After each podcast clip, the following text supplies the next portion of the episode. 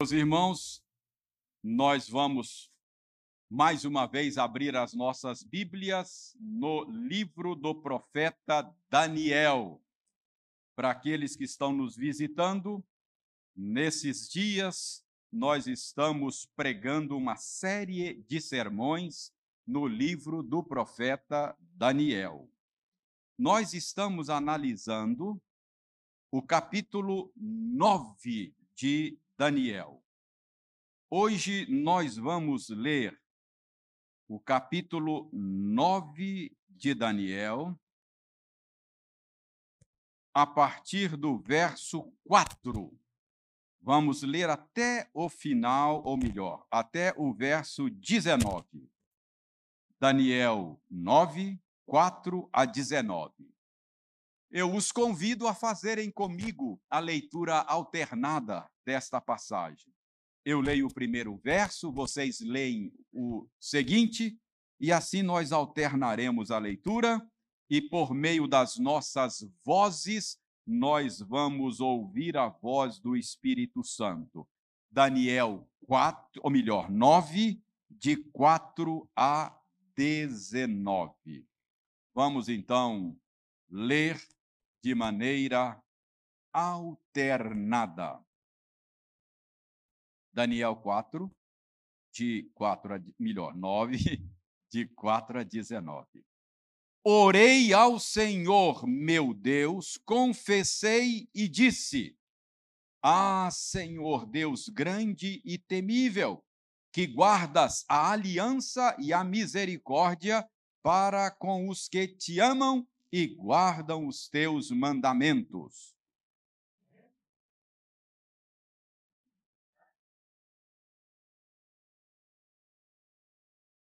Rebeldes, apartando-nos dos teus mandamentos e dos teus juízos. E não demos ouvidos aos teus servos, os profetas, que em teu nome falaram aos nossos reis, nossos príncipes e nossos pais, como também a todo o povo da terra. A ti, ó Senhor, pertence a justiça, mas a nós o corar de vergonha, como hoje se vê aos homens de Judá, os moradores de Jerusalém, todo Israel, quer os de perto, quer os de longe, em todas as terras por onde tens lançado, por causa das suas transgressões que cometeram contra ti. Ó oh, Senhor, a nós pertence o corar de vergonha, aos nossos reis, aos nossos príncipes e aos nossos pais, porque temos pecado contra ti.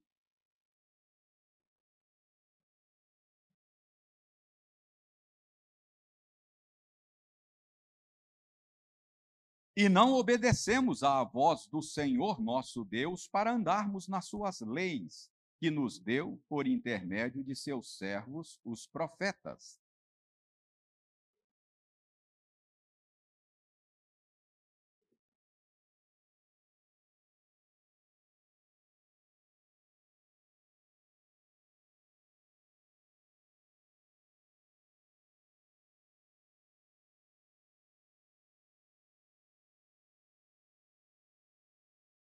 Ele confirmou a sua palavra, que falou contra nós e contra nossos juízes que nos julgavam, e fez vir sobre nós grande mal, porquanto nunca debaixo de todo o céu aconteceu o que se deu em Jerusalém.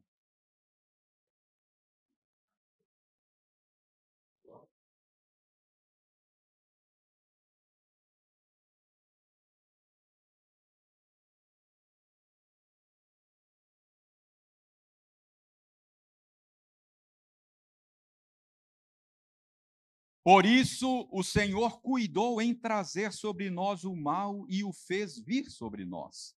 Pois justo é o Senhor nosso Deus em todas as suas obras que faz, pois não obedecemos à sua voz.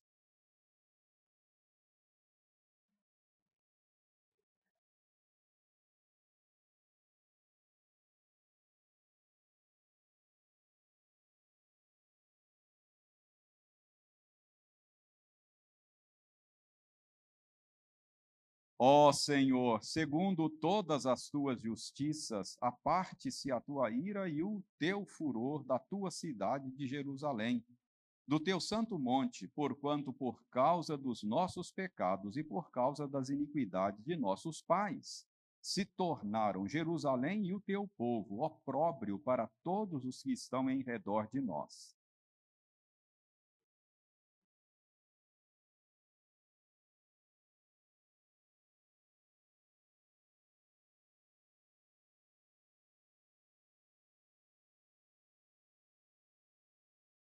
Inclina, ó Deus, meus ouvidos e ouve. Abre os olhos e olha para a nossa desolação e para a cidade que é chamada pelo teu nome. Porque não lançamos as nossas súplicas perante a tua face, fiados em nossas justiças, mas em tuas muitas misericórdias.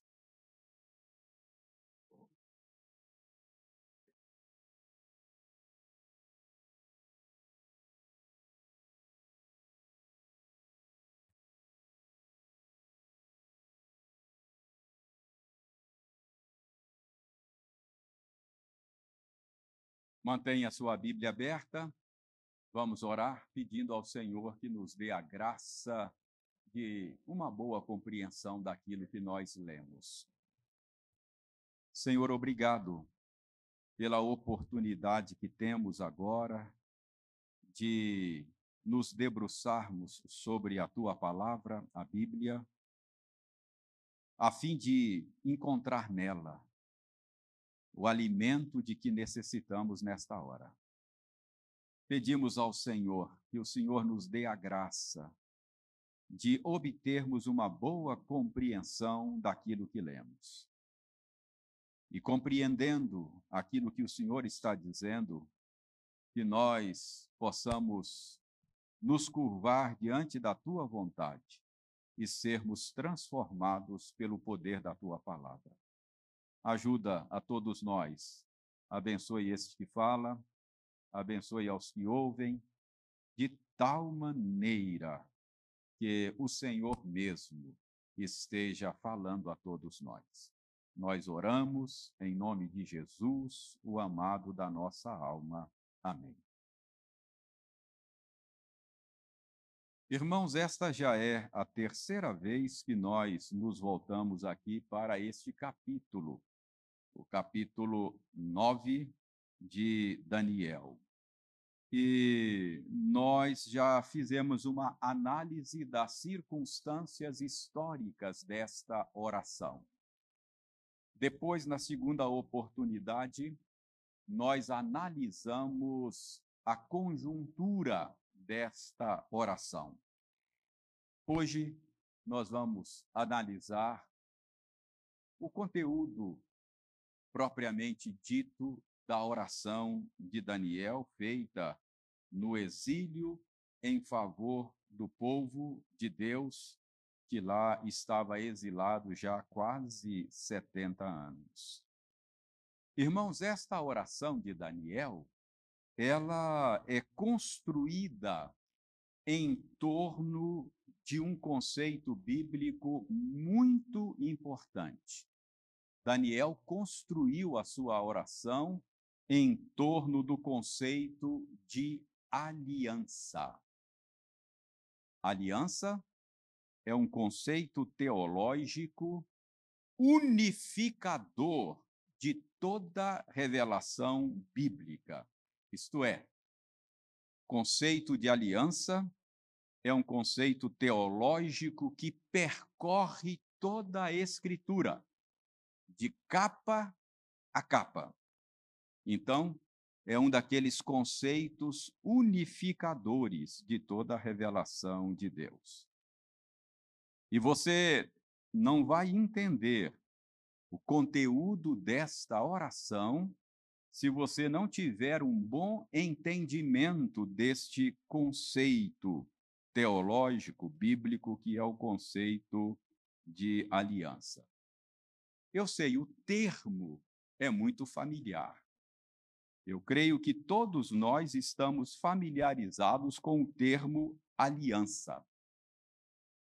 Até porque Aqui em nossa igreja, por exemplo, pelo menos uma vez por mês esse termo é usado quando nós ministramos a Santa Ceia.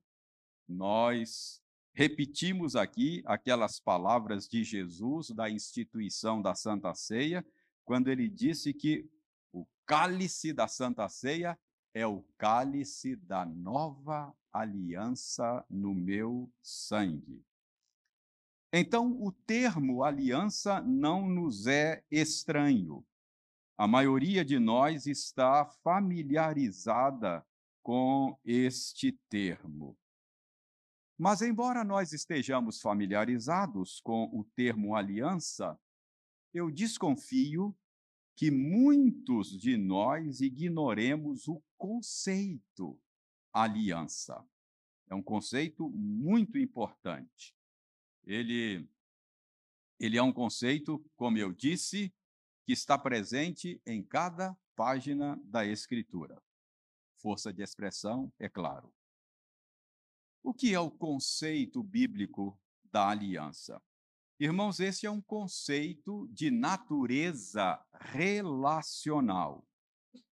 Deus, o Deus que se revela na Escritura, Pai do nosso Senhor e Salvador Jesus Cristo, o nosso Deus, ele se revela como um Deus que se relaciona por meio de aliança.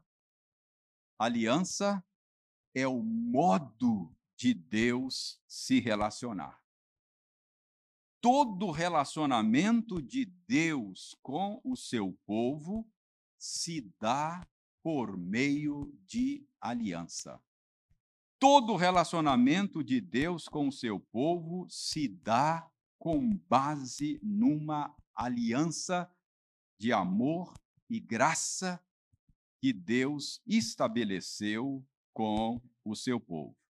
Portanto, aliança é um conceito relacional. Repetidas vezes, a Bíblia eh, revela para nós os termos desta aliança que Deus estabeleceu com o seu povo. Repetidas vezes. Por exemplo, uma das vezes que a Bíblia fala, repete, que Deus revela para nós os termos desta aliança, foi lá com o patriarca Abraão.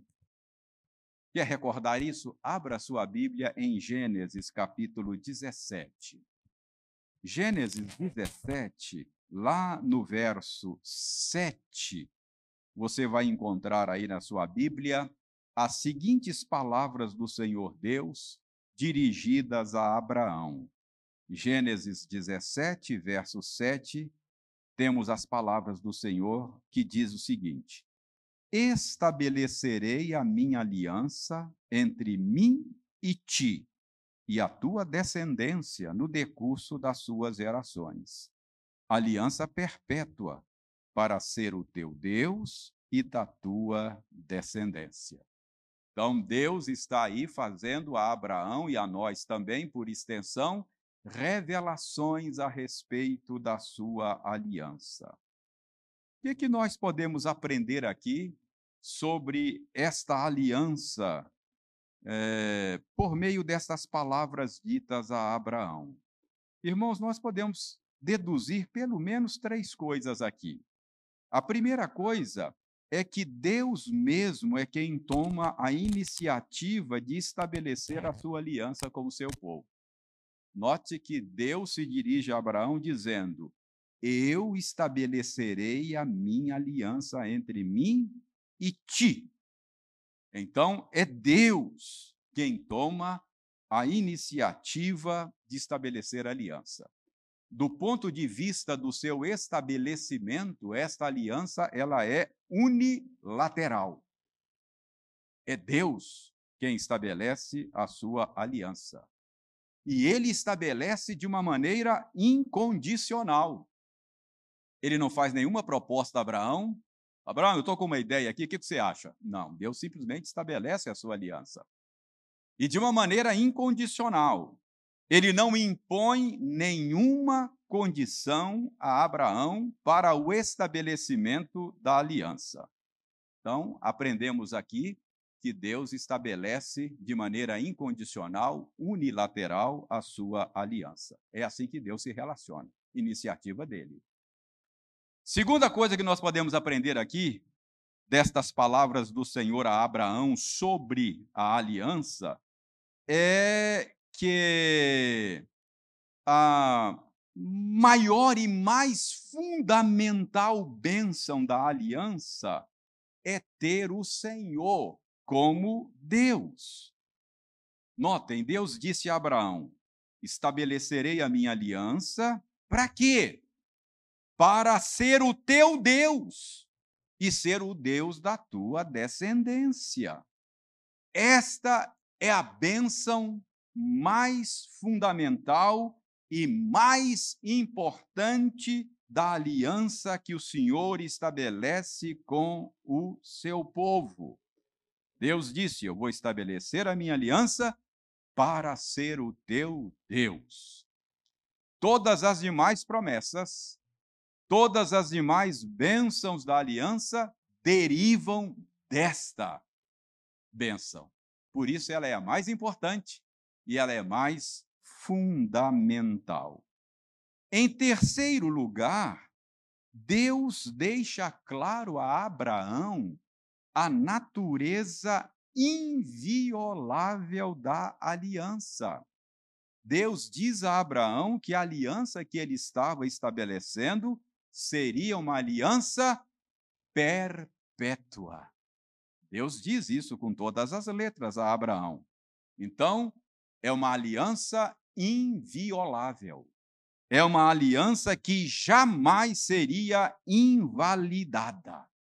Então, nós temos aí nessas poucas palavras boas informações, boas revelações sobre a aliança de Deus. Então, essa é uma das vezes em que Deus revela a sua aliança a Abraão e a nós também. Muito bem. Tendo estas informações preliminares, nós podemos então analisar agora a oração de Daniel. Você já sabe, já tem uma ideia do relacionamento de aliança de Deus com o seu povo. Note aí, se você está lá em Gênesis, vamos voltar lá para Daniel, Daniel 9. Volte lá para Daniel 9 e vamos analisar agora a oração de Daniel.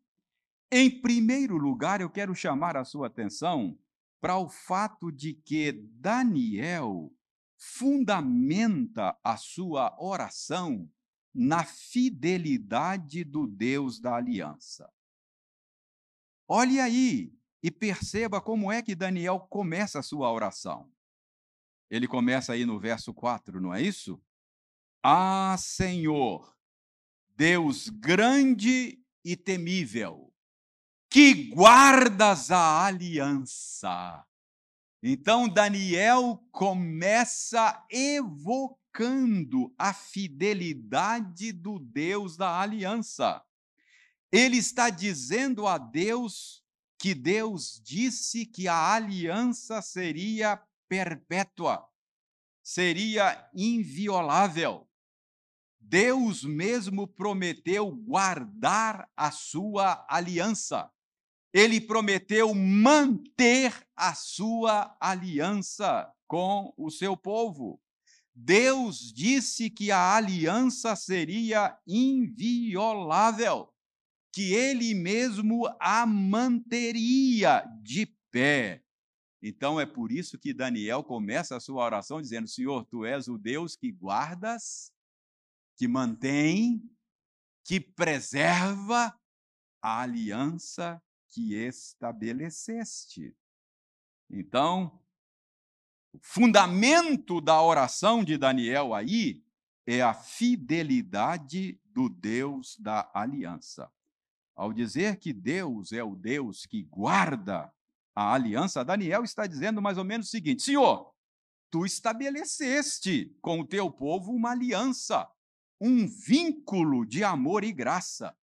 Tu prometeste que esta aliança seria perpétua, seria inviolável, seria mantida por ti mesmo.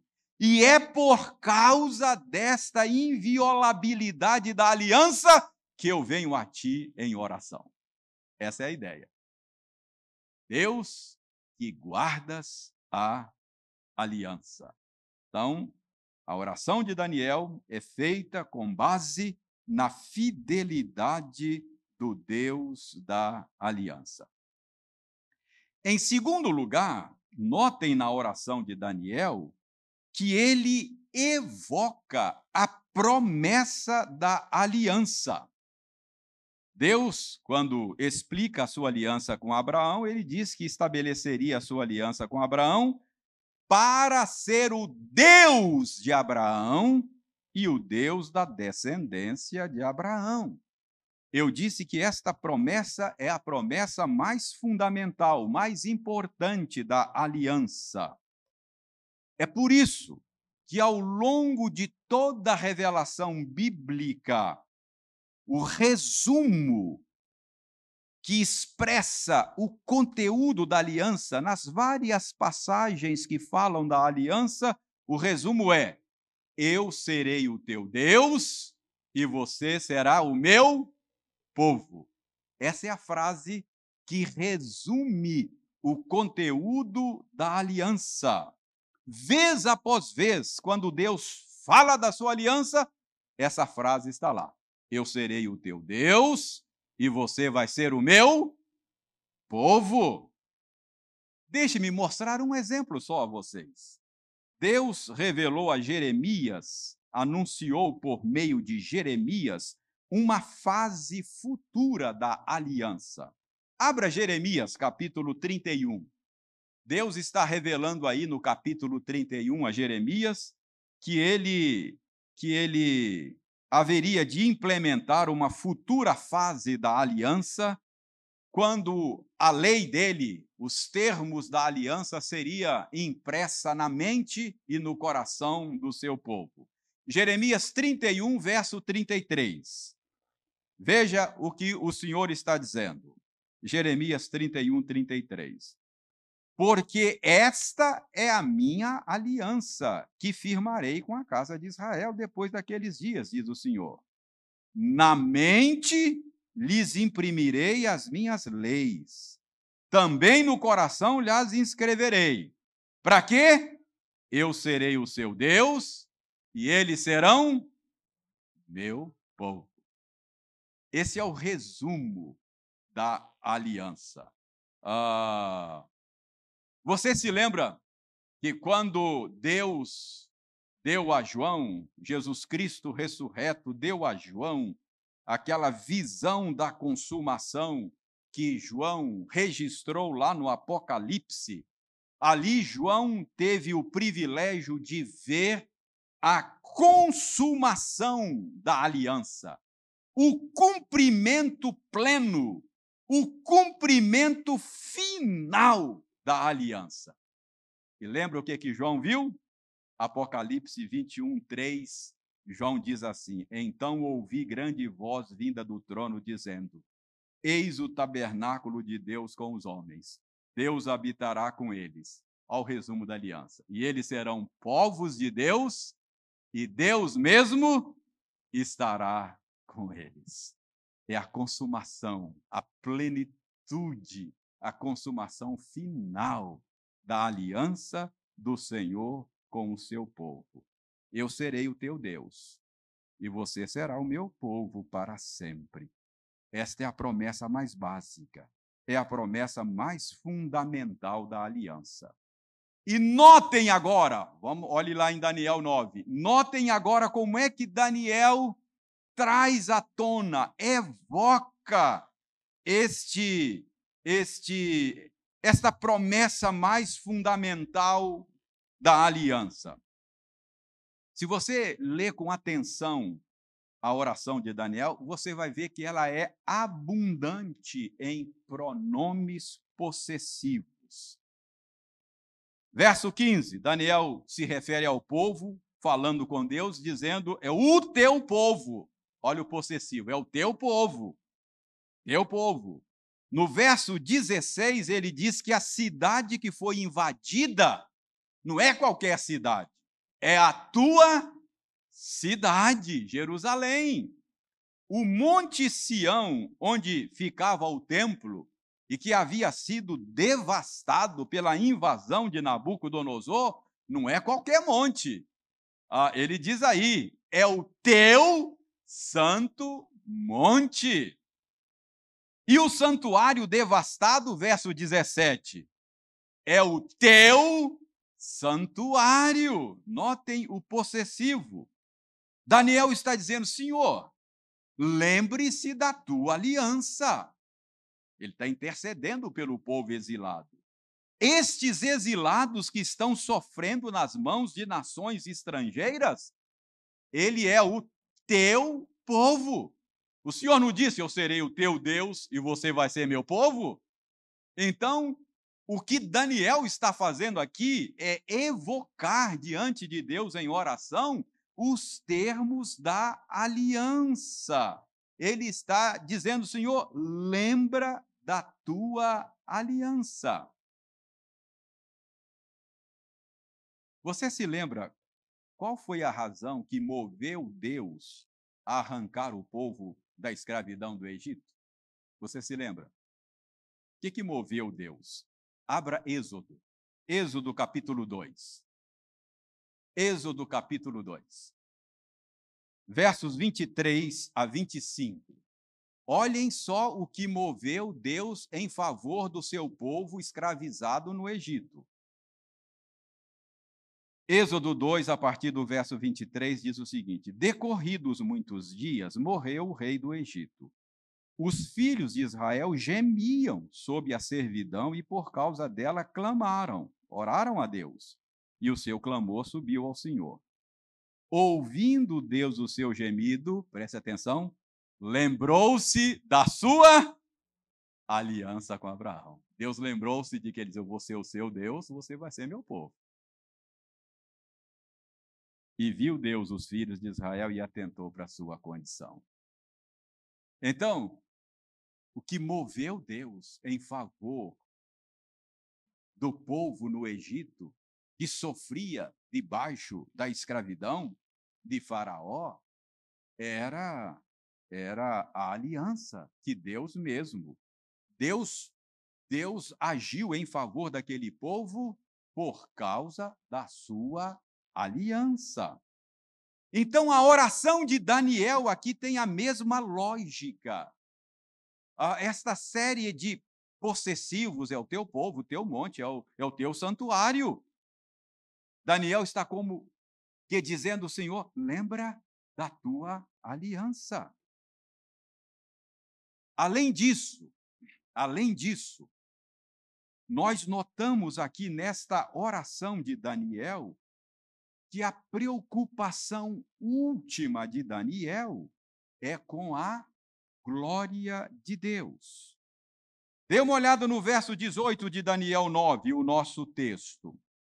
No verso 18, Daniel diz que a cidade que foi invadida e destruída por Nabucodonosor é a cidade que é chamada pelo teu nome. No verso 19, Daniel diz: Porque a tua cidade e o teu povo exilado são chamados pelo teu nome. Irmãos, Daniel aqui está usando uma linguagem matrimonial. Daniel aqui está usando uma linguagem conjugal.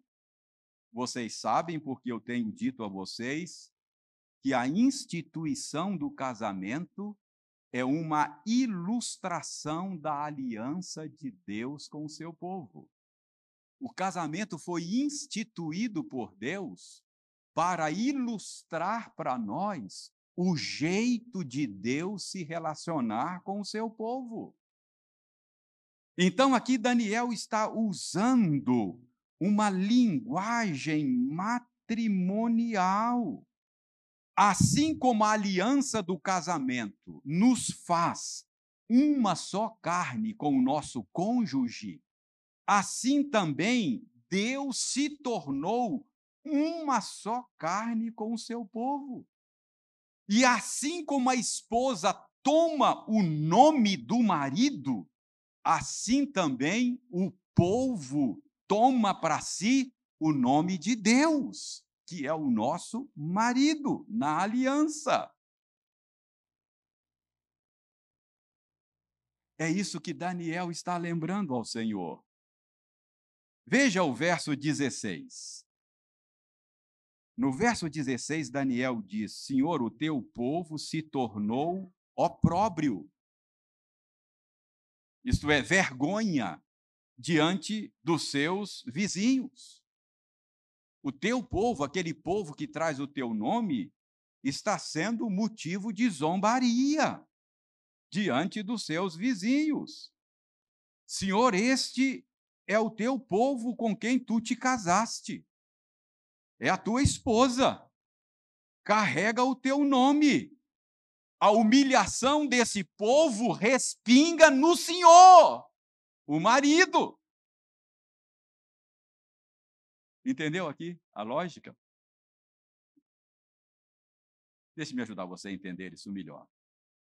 Às vezes, lá em casa, a Eliane fica me policiando quando eu estou me aprontando assim para sair, sabe?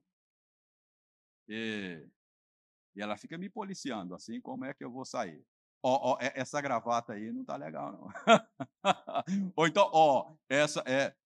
Ah, ah, essa calça tá. Tem que passar essa calça, não sai assim.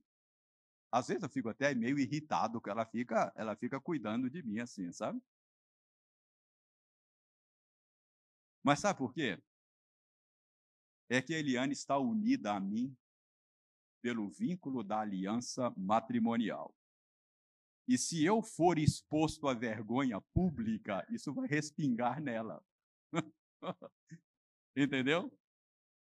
Por causa da nossa aliança. É isso que Daniel está dizendo, Senhor, esse é o povo que é chamado pelo teu nome. Esse povo está sendo humilhado, envergonhado, isso, isso respinga no Senhor. Veja aí o verso 17. Olha como é que Daniel fala. Verso 17, final do verso 17. Faze resplandecer o rosto por amor do Senhor. Ou seja, é por causa da tua honra, Senhor. É por causa da tua reputação. Olha para esse povo, tenha misericórdia desse povo, faça o teu rosto resplandecer sobre ele por amor da tua honra porque é o povo com quem o Senhor se casou. E a humilhação dele respinga no Senhor. Não é isso que Davi diz lá no Salmo 23? Guia-me pela vereda da justiça, por amor do nome dele. Porque eu trago o nome dele comigo. Eu posso honrar o nome dele e posso enlamear o nome dele. Então, guia-me pelas veredas da justiça, por amor de ti, Senhor, por amor da tua honra, por amor da tua glória. Olha o verso 19. Verso 19. Não te retardes por amor de ti mesmo. Então, meus irmãos, Daniel está aqui preocupado, sobretudo e acima de tudo, com a reputação do próprio Senhor, por causa da aliança. Deus estabeleceu uma aliança de graça e amor com seu povo. E o que acontece com esse povo respinga no Senhor. Então, Senhor, por amor de ti. Esse é o povo que se chama pelo teu nome. Não é essa a promessa do Senhor?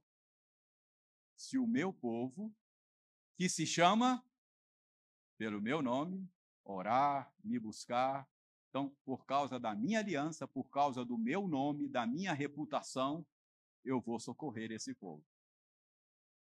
Então, esse é o ponto de Daniel na sua oração. Então, você percebe como é que toda a oração de Daniel é construída em torno do conceito da aliança. Ele começa a oração lembrando que Deus é o Deus que guarda a aliança. Senhor prometeu que a aliança seria inviolável. Tu és o Deus que guardas a aliança. Depois nós vimos que o Senhor prometeu ser o nosso Deus e fazer de nós o seu povo. Daniel evoca isso. É o teu povo, é o teu santuário, é a tua cidade que está assolada. E em terceiro lugar, Daniel lembra que a reputação do Senhor está sendo manchada. A humilhação desse povo respinga na reputação do Senhor. Irmãos, mas há ainda algo muito importante aqui nesta oração de Daniel que não pode ser esquecido. Eu não posso deixar de mencionar isso aqui antes de terminar. Notem que Daniel não ameniza a responsabilidade e a culpa do povo. É o povo de Deus, sim. É o povo que traz consigo o nome de Deus, sim. Mas Daniel não ameniza a responsabilidade e a culpa do povo. Você notou que ele diz: Senhor, nós transgredimos, Senhor, nós pecamos, Senhor, nós não demos ouvidos ao Senhor que pacientemente nos advertiu pelos profetas. Senhor, a nós pertence o corar de vergonha, tudo, Senhor, que está nos acontecendo, todo o sofrimento do exílio é justo. Verso 14, ele diz que Deus é justo em tudo que está fazendo. Então, Daniel até reconhece que o exílio era parte da sanção da aliança. Quando Deus estabeleceu a sua aliança, ele deixou claras as sanções que cairiam sobre os infratores da aliança. Depois você dê uma olhada, é um texto longo, não vamos ler agora, mas depois você dê uma olhada em Deuteronômio 28, do verso 1 até o verso 14, estão lá todas as bênçãos resultantes da obediência do povo da aliança. Se vocês obedecerem, forem fiel à aliança, estas bênçãos cairão sobre vocês. Depois, do verso 15 até o verso 68, estão elencadas as maldições que sobreviriam ao povo em caso de infidelidade. E uma das maldições previstas lá seria o desterro, o exílio.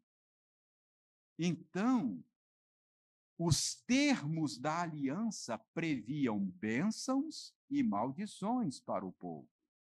Se o povo fosse infiel à aliança, ela não seria invalidada. A aliança é aliança perpétua, mas o povo atrairia para sobre si a maldição e a disciplina do Senhor. Não é difícil você perceber isso aí. Daniel reconhece que o que está acontecendo no exílio é a execução da aliança. Ele sabe que os termos da aliança estão sendo executados. Dê uma olhada no verso 11 aí do nosso texto.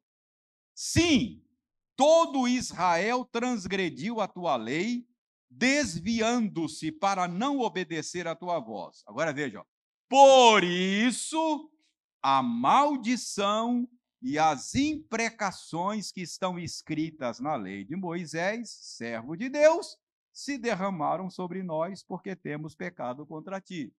Então, Daniel reconhece que o exílio era a execução da própria aliança. Olha só o verso 12. Ele, isto é Deus, confirmou a sua palavra. Quando Deus estabeleceu aliança conosco, Daniel está dizendo, ele disse que se nós fôssemos infiéis, ele haveria de trazer maldição sobre nós. E o que está acontecendo no exílio é Deus sendo fiel à sua aliança. Curioso, né? a gente fala da fidelidade de Deus só com relação às suas promessas. Né? Ah, Deus é fiel, ele cumpre as suas promessas. É verdade, Deus é fiel. Mas ele é fiel também quanto às suas ameaças. Deus é fiel quando cumpre as promessas. Ele é fiel quando ele cumpre as suas ameaças. Deus é fiel, e isso é muito perigoso. Ele cumpre tanto as suas promessas quanto as suas ameaças. Então é isso que está dizendo aqui, ó. Ele confirmou a sua palavra, que falou contra nós e contra os nossos juízes que nos julgavam. E ele, Deus, fez vir sobre nós grande mal. Então é isso que Daniel está dizendo. Deus confirmou a sua palavra, a palavra da aliança, dizendo que se nós fôssemos infiéis, o exílio aconteceria. Por que é que o povo foi parar no exílio? Porque Deus é fiel. Ele é fiel quando cumpre as suas promessas e ele é fiel quando cumpre também as suas ameaças. Vejam ainda o verso 13. Como está escrito na lei de Moisés: todo este mal nos veio, ou nos sobreveio. E no verso 14: Por isso o Senhor cuidou em trazer sobre nós o mal e fez vir sobre nós. Então, Daniel está consciente de que o exílio era o cumprimento dos termos da aliança. Irmãos, se nós não entendermos a aliança, esse conceito bíblico da aliança, nós não vamos entender o nosso relacionamento com o Senhor. Porque, assim como Israel, hoje nós somos o povo da aliança. Então, Deus estabeleceu conosco uma aliança, um vínculo de amor e graça. Iniciativa dele. Ele estabeleceu de maneira incondicional. Se você estiver em Cristo, você é parte do povo da aliança. Uma aliança que foi estabelecida de maneira unilateral por ele mesmo. Ele que fez de você povo dele.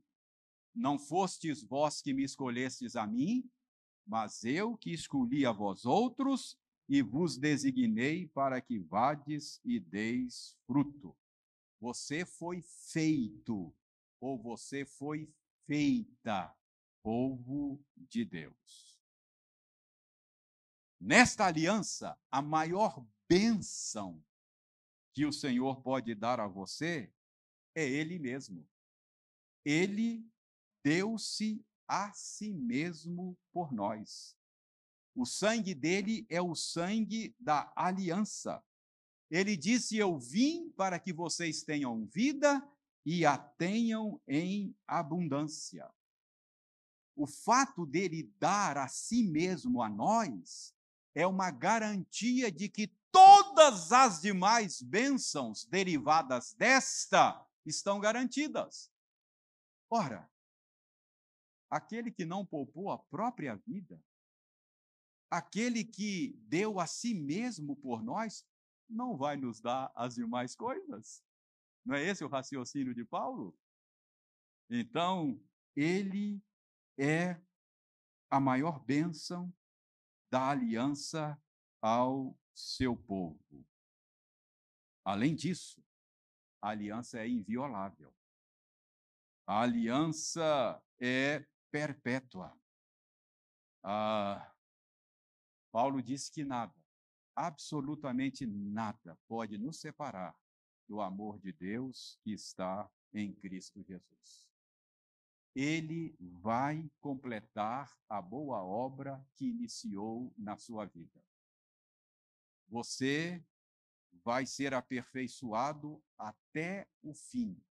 Não há nenhuma dúvida. Se você for parte do povo da aliança, você vai estar naquele dia diante do trono do Cordeiro, perfeitamente restaurado, segundo a imagem de Jesus Cristo.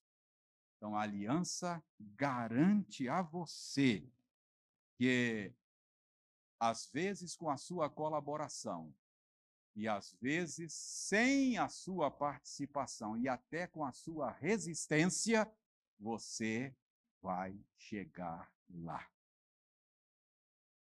A aliança não pode ser anulada.